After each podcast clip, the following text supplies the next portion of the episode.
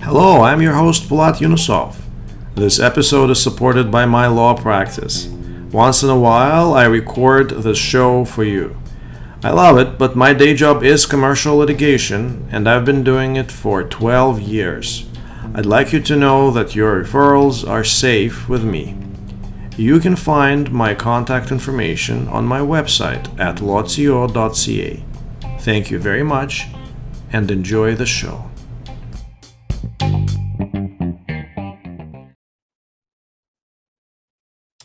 Hello, everyone. This is another episode of the Yunusov Question, and today we have Jonathan Lisus of Lax O'Sullivan, Lisus, and Gottlieb of Toronto. Hello, Jonathan. How are you? I'm great, Bulat. How are you?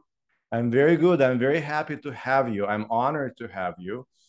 Uh, I'm thankful to uh, Henein Hutchison LLP for inviting me to their summer party where I met you and uh, was able to convince you to come to my show. Well, I'm just flattered that you think that some people might be interested in anything I have to say. I think a lot of people will be interested uh, in what you have to say.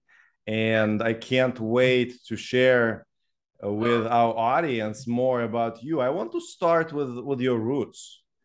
I always ask people, almost always, uh, maybe if I have uh, the Prime Minister of Canada on the show, I will not ask him, but I always ask people where they were born. Are you, are, are you originally from Toronto? I'm not. My roots, I guess it depends how deep you want to dig. I, I was born in Johannesburg, South Africa, and my family came to Toronto in the late 70s, and I've, I've been here ever since go back further than that, as my name suggests, it's of Eastern European origin, but I was a third generation South African. Uh-huh. I see. I know quite a few South Africans here in Toronto, and uh, I, I, it seems like I meet a South African every year or so. So uh, I think it's a really interesting country. Uh, to have sent so many interesting people to Toronto, but uh, what what age exactly did you come to Canada? You're an immigrant like me, so yeah, that's amazing. Yeah, yeah. I was 12, uh, three sisters. My sisters were 16, 14, and 8, I think. So young family. Tough on my parents. I came to realize that in retrospect, the story of many immigrations. Not as tough as uh, as many, but uh, uh, yeah, it was an interesting experience, a big cultural experience in the in the late 70s you know, uh, uh, systems weren't as integrated as they are today with all of the communication modalities we have. So it's a it's a period I remember well. I'm sure you do too. Um, what kind of credit do you give your parents for who you are today, if any? Uh, everything, you know, everything. Tell us about them. Well, my parents were very interesting. My dad's gone now. Lost him four years ago, uh, but he at 87. But he was a fascinating character. He um, were Jewish. He grew up in a rural South Africa, uh, very poor, and lived in a born and raised in a small town that it was the junction of two railway lines. And his father, who was a Russian immigrant had uh, had a general store, and uh, they grew up there in the country in the Depression, and um, there wasn't, of course, a lot of currency, it being the Depression, so it was really barter. And among the many interesting features of my father's story is these. This was in the days of polio and polio scares. So he contracted polio as a little boy. He was four, and um, spent six months in the conventional treatment for a serious polio case, which was in an iron lung and a plaster cast, you know, to keep your limbs from closing in. And then when he got through that, and for all of his life and all of my life, certainly, he was pretty seriously disabled, couldn't walk without big steel braces on his legs, uh, had very uh, small legs, physically. So grew up with you know being close to serious physical disability. And then he pulled himself up from very distressed economic circumstances, um, went to work in the dynamite factory after, after, after high school, put himself through night school, became a solicitor in South Africa, built a practice, then gave that up and went into business. But a colorful, um, engaging, tough guy. Tough guy. Yeah. Do you think you uh, inherited some toughness from him? Uh, did your parents send you on a career path? Did they tell you to be a lawyer from childhood, or was this your choice? It was my choice. Um, I never knew my dad as a lawyer. I knew him as as as, a, as an entrepreneur, as a businessman. It was my choice. They didn't. Um, they encouraged it, but not in any particular way. It was something that uh, I guess I had a romantic notion about. Um, still do actually, in, many ways. Uh, but it was a career that kind of revealed itself to me naturally. I think it fit my personality and it fit my my view about things and how and where I could make a contribution. Was your undergraduate degree suggestive of your law career? For example, many of my guests uh, um, had an undergraduate degree in political science. You'll be surprised. There is a pattern. Yeah, I have an undergraduate degree in philosophy. That's another minor, one. Yeah. Yeah, with a minor in political science. And I actually loved philosophy. Did not like law school. I loved philosophy and did quite well in it. And I said to my dad um, at one point towards the end of my undergrad, you know, I think I'm going to be a philosophy professor. And he kind of glared at me and he said, No, you're not. You're going to be 40 years old with a beard and corduroys shuffling around uh, an office somewhere and you're not going to be happy, you're going to do something else. So that something else turned out to be law school, which I think, like some lawyers, I didn't particularly enjoy, but I got through it. Do you think philosophy is like math for people who like to write? Yeah, that's a great uh, that's a great question. I think that there's a lot of I think there's a lot of points of connection. You know, philosophy, math, music.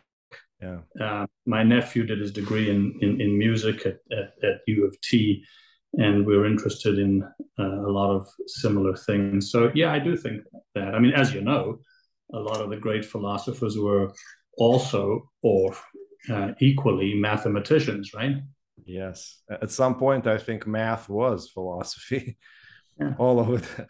So uh, you were on this path to uh, becoming a lawyer, and on that path, you uh, stopped at uh, at a station known as Osgoode Hall Law School, where I also spent three years of my life, and eventually you ended up ended up at McCarthy Tétrault, which I think even in 1990 was the biggest law firm in Canada, wasn't it? It was. Now, when I got a an offer from McCarthy's to article, it was McCarthy and McCarthy, and uh-huh. then a couple months later, it changed to McCarthy Tétrault, which, in which they did the national merger, which was interesting. I had to go up to the Supreme Court of Canada to get that done. But I, I applied to and was hired by McCarthy and McCarthy. My first, my first ambition actually was to be a criminal lawyer and a crown. And I, by some fluke, I got I got a job at the Crown Law Office, 720 Bay. And then that cured me of wanting to be a crown. And I got some advice from the folks there, and they suggested I apply to McCarthy's, which I did. And, and I got articles there and stayed there for 20 years.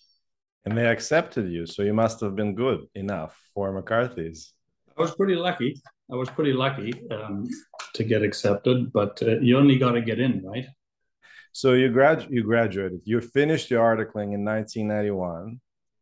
Yes, that's right. I, re- I remember that year because uh, that's the year when I was watching my uh, country um, break up, the USSR. I was still there in 1991. I was a kid. Yeah. What yeah. what, what was uh, 1991 like for you besides getting called to the bar? well, it was an interesting time. Um, you know, you remind me of of that. It was also the Gulf War, right? Yeah Uh, so I remember that breaking out when I was articling, and the um, Scud attacks on Israel. And the other interesting feature of 1990-91 was it was uh, the beginning of a real deep recession, right? right? So higher back was pretty distressed, and folks were pretty anxious about that. Um, and I remember there were all sorts of terrific students and candidates who didn't get hired back, particularly if they wanted to be in a business program somewhere, and were unemployed for months and months. You know, that's not a cycle that's been seen for a while. There was a brief little blip in 2008 with the credit crisis where firms were paying people not to come. But 1990 was a pretty deep uh, recession and a pretty protracted hiring uh, freeze. You mentioned Israel, and uh, I want to ask you a lawyer question about Israel. I know that uh, the state of Israel is your client, actually. And in this respect, I'm really curious how do you comply with client identification and verification requirements when someone like the state of Israel approaches you? Well, I'm going to be very, I'm going to be very direct and tell you I don't know because I don't do that. So, I, I, uh, we, you know, in, in that case, you you're referring to the recent case was an interesting one about the bond, the the, the yes. Israeli program. Yes, we were instructed on that, and they were the witnesses in the case. One of your former interviewees, um, I think, case case managed it for a while, Justice uh-huh. Myers um, but we were instructed by the Economic Mission in New York. So there were two very sophisticated um, young Israeli women. One was a lawyer, one who was an economist. But like most states, like most Western states, they are in legal proceedings all over the place. So the administrative aspects of it were pretty straightforward. But actually, it's a good question who the Know Your Client form how the Know Your Client form actually works in the case of a state. I, I acted as well for the Republic of Estonia. Not sure what we did what we did there. Uh-huh. Uh, so I have another law practice question about uh, the state of Israel as a client. How do you find clients like that? That's, I guess, every lawyer who runs his own practice is interested interested in things like that. Um, you know how one finds any clients. They were referred by someone. Uh, that particular case was was a referral. I I, I forget uh, from who. I think it might have been the Denton's law firm who um, had a long uh, relationship with them and had to take another piece of the case for Computershare. Uh, the case in which I acted for the Republic of Estonia was, I think, a, a, a referral from the Goodman's law firm. Um, so there's no real no real rhyme or reason. Bulat, you know, where do the, as you know, where do cases come from? They just kind of show up, right? So referrals, the uh, I guess the lifeblood of some law firms. It's definitely the lifeblood of my law firm. I understand that Lax O'Sullivan uh, also depends on referrals a lot, uh, if I'm not mistaken. So in this in this uh, regard, I have a theory about McCarthy's, and uh, maybe you can help me uh, vet uh, or reject that theory. So it seems that over the last decades, McCarthy's has spawned quite a few law firms. And some of them have become the name brands in Toronto, the litigation firms in Toronto. Your firm was spawned by McCarthy's. Am I wrong? Well, my tenure at my firm was spawned by McCarthy's, yes. but origin of it, Charles and Cliff and Eleanor, it was right. initially in 97, um, Lax O'Sullivan Cronk, right? right? And what was interesting about that was the, the three founders came from three different programs, right? Cliff was Goodman's, Terry was Macmillan, Eleanor was Fasken's. Mm-hmm. Before that, get into a little bit of the history of the, you know, the current generation of boutiques. Um, before that, the boutiques came out of one firm, and Lenczner Slaght being the first one of that um, generation from McCarthy's, five lawyers from McCarthy's in 92. and then Cliff, Terry, and Eleanor, I think 97. And then in a few years after that, three or four years, I think four years, uh, Chris Paliare and Linda Rothstein and Ken Rosenberg and Ian Roland all came out of Gowlings, right? Mm-hmm. And so um, the the sort of trajectory of these boutiques coming out of big firms, the current generation anyway, and the current established set of boutiques um, did come out of larger larger programs. But you're quite right. I mean, McCarthy's has had a, a real impact on shaping the litigation landscape over the last 20 years, uh, 25, 30 years.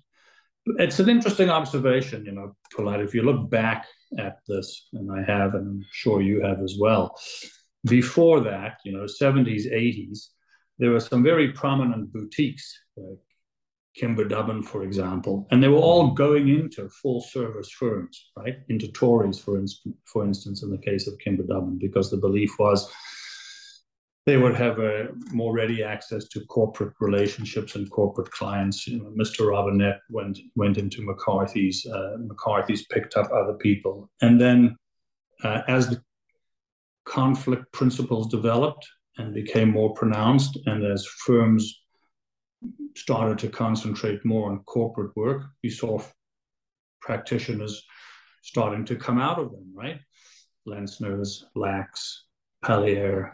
So it's an interesting kind of evolutionary process. And in the last little while, you've, you, have seen a lot more of it. Do you think large firms encouraged the spawning? Like, uh, because the Spawn boutiques were like um, uh, like a big franchise, and it made the mothership more powerful at the end through a uh, common web of conflict uh, uh, relationships and uh, personal relationships and things like that. Do you think at, at the end of the day, McCarthy's is is McCarthy's because it spawned Lenczner's, because you uh, Uh, joined Lax O'Sullivan, the elite firm that it is, and because others from big firms spawned or started their own firms and made the motherships stronger? It's it's an interesting question. You know, one would have to ask McCarthy's or Torys how they feel about strong practitioners leaving and setting up their own practices, which in um, many instances are competitive with them, right? And um, I think that the answer to that would be mixed. I do think that uh, firms like mine and Lenczner's and Paliare and Stockwoods and other boutiques are very much uh, competitors to the McCarthy's, the Torys, the Davies, Oslers for for for litigation work and the best litigation work. What is what is interesting is how the market, both within large national firms and boutiques has sort of moved together. So you'll see boutiques and big firms like McCarthy's collaborating on cases. You'll see them knowledge sharing. I mean, I'm collaborating on cases with McCarthy's, and work moves work moves back and forth. Over the last ten years, I think I've sent more work to McCarthy's than I than than they've sent to me, which is just you know the, the nature of, of the pattern but I do think the the there's mutual strength and there's mutual benefits. It's what is interesting is it's very very unusual for there to be uh, strained relationships when there's a spin-off. It's far more common, as it has been in the case with me and McCarthy's, and in the case of my other partners and the firms they came from for there to be a very sort of mature uh, adult relationship that continues and that's, that, that works well for both. In our conversations before this interview, you told me that uh, commercial cases comprise about 95% of your work. And yeah. I understand the, the rest, the remaining 5%, is mostly pro bono public interest cases.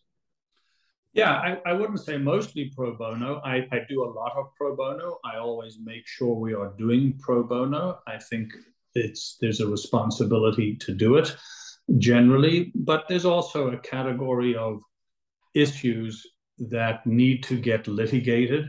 And if they aren't litigated pro bono, they won't get litigated and they won't get litigated well. But I, I would say 95% or 90% of my practice is commercial, and then there's sort of five to 10 which are public law or public interest, and then there's a significant component of that that is that is pro bono. You know, last I think it's last year. Yes, last year, I did a defamation case, which isn't what you would ordinarily think of as public interest, but because of the nature of the subject matter, it was, I thought, public interest, and it was a defamation uh, case I did for a lawyer in, in town, Waleed Soliman, who was on the receiving end of some very bad behavior. Um, and that we did pro bono because it, it needed to be done. So, yeah, we, we're always doing that. Yes, I'm familiar with the uh, Solomon uh, case, and uh, I think there is a similar case that you did. I think it's also a defamation case uh, where you acted for Mohamed Fakih of Paramount Foods. Yeah, and uh, it strikes me how similar in many respects these cases are. Talk about this case. Uh, this cases a little bit. I know that you consider them public interest cases. Why do you consider them public interest cases? These are defamation cases. Normally, it's, it's a civil claim, and and uh, and, and that's it. Yeah, uh, these these were these were public interest cases because they were cases that were fundamentally about um, people who espouse a an Islamic phobic, Islamophobic, alt-right, white nationalist agenda, and who, as I said in the cases, if you take a look at these characters, they sort of follow a formula. They find a prominent Muslim Canadian uh, who they've never had any contact with and is doing well in whatever their endeavor is business. In the case of Waleed Soliman, it was law. And they purport, and they have an online presence, and sometimes a very big online presence, right? And they purport to, they, they style themselves as journalists, and then they, they purport to have uncovered a plot which would account for these people's success, as if they couldn't be successful um, being a Muslim, and uh, in the case of Mr. Fakih, an immigrant, unless they were connected to sinister forces, whether it's the Pakistani security service or the, the global caliphate. And then they broadcast this. And when uh, the targets object, they attack them and they attack their lawyers. I became the focus of attacks by some of these folks. And that's a public interest. You know, this kind of behavior really uh, debases our democratic uh, principles, and it's it's very ugly, and it takes a toll on these people. It takes a toll on their families. They have kids, and social media, being what it is, um, really has the ability to uh, potentiate or accelerate these efforts, right? And there's an audience out there for it. So that's that's the public interest in pushing back against this kind of behavior and making people who engage in it accountable. Can you share some advice with lawyers who deal with, with self-represented parties, especially self-represented parties uh, similar to parties that you had to deal in one of these cases, perhaps in other cases?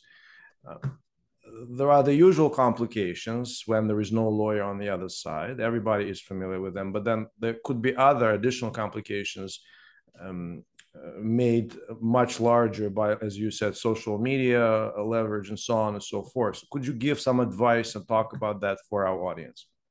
Yeah, I don't know how much advice I can give. I can tell you what you're likely to encounter, and just on my own experience, you know, we all have, we all know what the rules are around dealing with self-represented litigants, right? And we all um, play by those rules. What's um, significant or notable about this uh, kind of self-represented litigant is they are very uh, practiced at their craft, which is manipulating social media, um, vexing people on social media, including counsel. And there's a really sinister aspect to their to their conduct. And so it's not the case of a lawyer navigating the typical constraints or challenges of dealing with a self-represented plaintiff who doesn't really know how to navigate the rules. These folks have an entirely different set of rules and are completely unconcerned with the, the, the rules of practice. And so you know counsel becomes the focus of a lot of their um, attention and it's all negative. negative and you got to be prepared to to deal with that. It, it can be it can be quite unpleasant um, so uh, the advice I would give to council if they're thinking on thinking about engaging in the space with some of these characters is you um, should brace yourself to becoming part of the narrative of these folks, right? Um, and that's not always pleasant. Right. Now, I wanted to talk about your commercial litigation practice a little bit. It's the bulk of your practice is commercial litigation. You, for example, acted for Edward Rogers last year in the uh, well known fight for control of the company. I, uh, I assume that case was on the commercial list, wasn't it? Well, I acted along with Ken McEwen, who's a terrific uh, counsel in Vancouver. And because Rogers is a, actually a BC company, right. the case actually heard in uh, Vancouver. Um, and so that's um, most of the prep and the workup was done, and then we all went out there, and the case was actually argued in, in Vancouver. Right, and that was the BC Supreme Court. Correct. Yeah. Right. So I uh, was thinking commercial list uh, for a reason because I wanted to talk about the commercial list, and uh, of course, if Rogers was uh, based in Toronto, if they were uh, headquartered in Toronto, the case would probably be on commercial list here in Toronto, where I assume you do a lot, a lot, a lot of work. So I want to talk about commercial list a little bit and. Uh, for our listeners who don't know, this is a specialized branch of the Superior Court, which deals with uh, cases involving restructuring, insolvency, and cases under the Business Corporations Act. So, commercial litigation. Do you think that commercial list is separate and uh, protected in a sense for a reason. Do you think it is because the higher priority is given to commercial cases in how we distribute res- judicial resources than all other cases? Yeah, I don't think that I don't think it's correct, Bulat, to say a higher priority is given to commercial cases than than all other cases. You know, criminal cases rightly um, draw a lot of resources, uh, family cases too. The idea behind the commercial court when it was set up by Justice Farley in the early 90s is that, is that there would be a specialized court that would deal uh, efficiently and quickly with um, real time, was the idea, commercial disputes that um, had significant consequences for stakeholders. So insolvency and restructurings, right, where employees, pensioners, unions, creditors uh, were involved, would be involved. Um, partnership disputes. And so the idea was that there was a category of commercial cases that would uh, that the administration of justice would benefit from being uh, dealt with in a specialized environment. It's grown from it's grown from there and at different times different kinds of cases has have qualified. You know franchise cases um, have been heard on the commercial list and then it became a list where large complicated commercial cases that required a lot of case management not because people weren't getting along but because they were complicated and a lot of the nitty gritty or the sand in the gears that could slow a case down on the general on the general list um, would get hashed out uh, more informally through 930 chambers and case conferences and, and that kind of thing. And so over 30 years, it's, it's grown into a, a, a court that deals with a, a lot of complex, large cases, as well as the cases that are there, you know, as of right, so to speak, like the insolvency and restructuring cases, where there has to be real-time ongoing management. So it's a, it's a case that worked has worked well. It's been put under a lot of pressure in in COVID, um, and the judges work extremely hard. And um, I think that it could use more resources than it has, but resources are constrained everywhere, right? And with the Jordan imperative, it's it's hard to justify an allocation of judges to the commercial list. Right. Some law firms are permanent residents of the commercial list. And I think that to become a permanent resident of the commercial list, it takes some measure of excellence.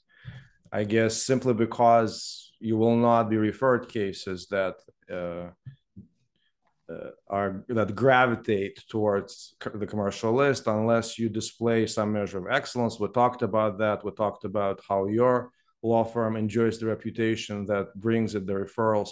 How do you build a practice, a commercial litigation practice, to, uh, among other things, become a permanent resident of the commercial list?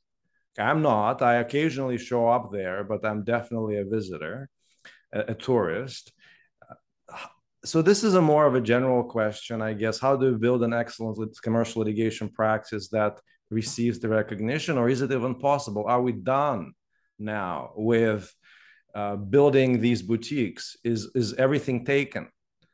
Has no. the opportunity been uh, lost now for everybody else? Absolutely, absolutely not. Uh, absolutely not. The the opportunities um, very much there. And what what folks who think about what they want their practice or their firm to look like in one, two, three, four, five years. I've always thought about my career and the careers of those around me that I'm um, practicing within five year increments. And I always remind myself the whole market moves together, right? The, the, the, the market of suppliers, which are lawyers, moves together along with the, the market of buyers moves together. So if you look around the city, you'll see that uh, the market's developing and the people who are identified as leading counsel or uh, stars today have a runway. We all have a runway, right? And behind them, people are coming up. And there's constant turnover and, and regeneration. I mean, look at look at Lenczner Slaght, a terrific firm. And Al and Ron are, are, are retired and people coming up behind them.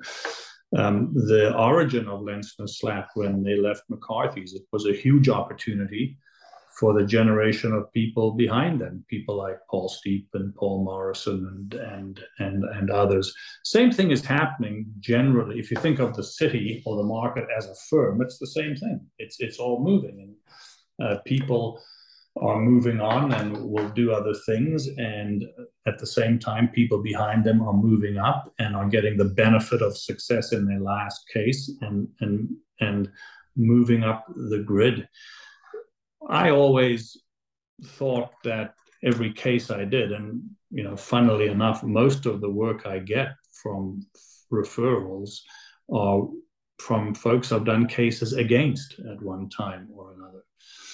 And I always viewed um, every case as an opportunity to get to know someone, to build a relationship, to um, establish a rapport. And that's where a lot of work came from. So it's, I think, it's very, very far from accurate to say that uh, the market is saturated or static. It's very dynamic. And um, if you want to develop a commercial uh, list practice. It's very, it's very, very doable.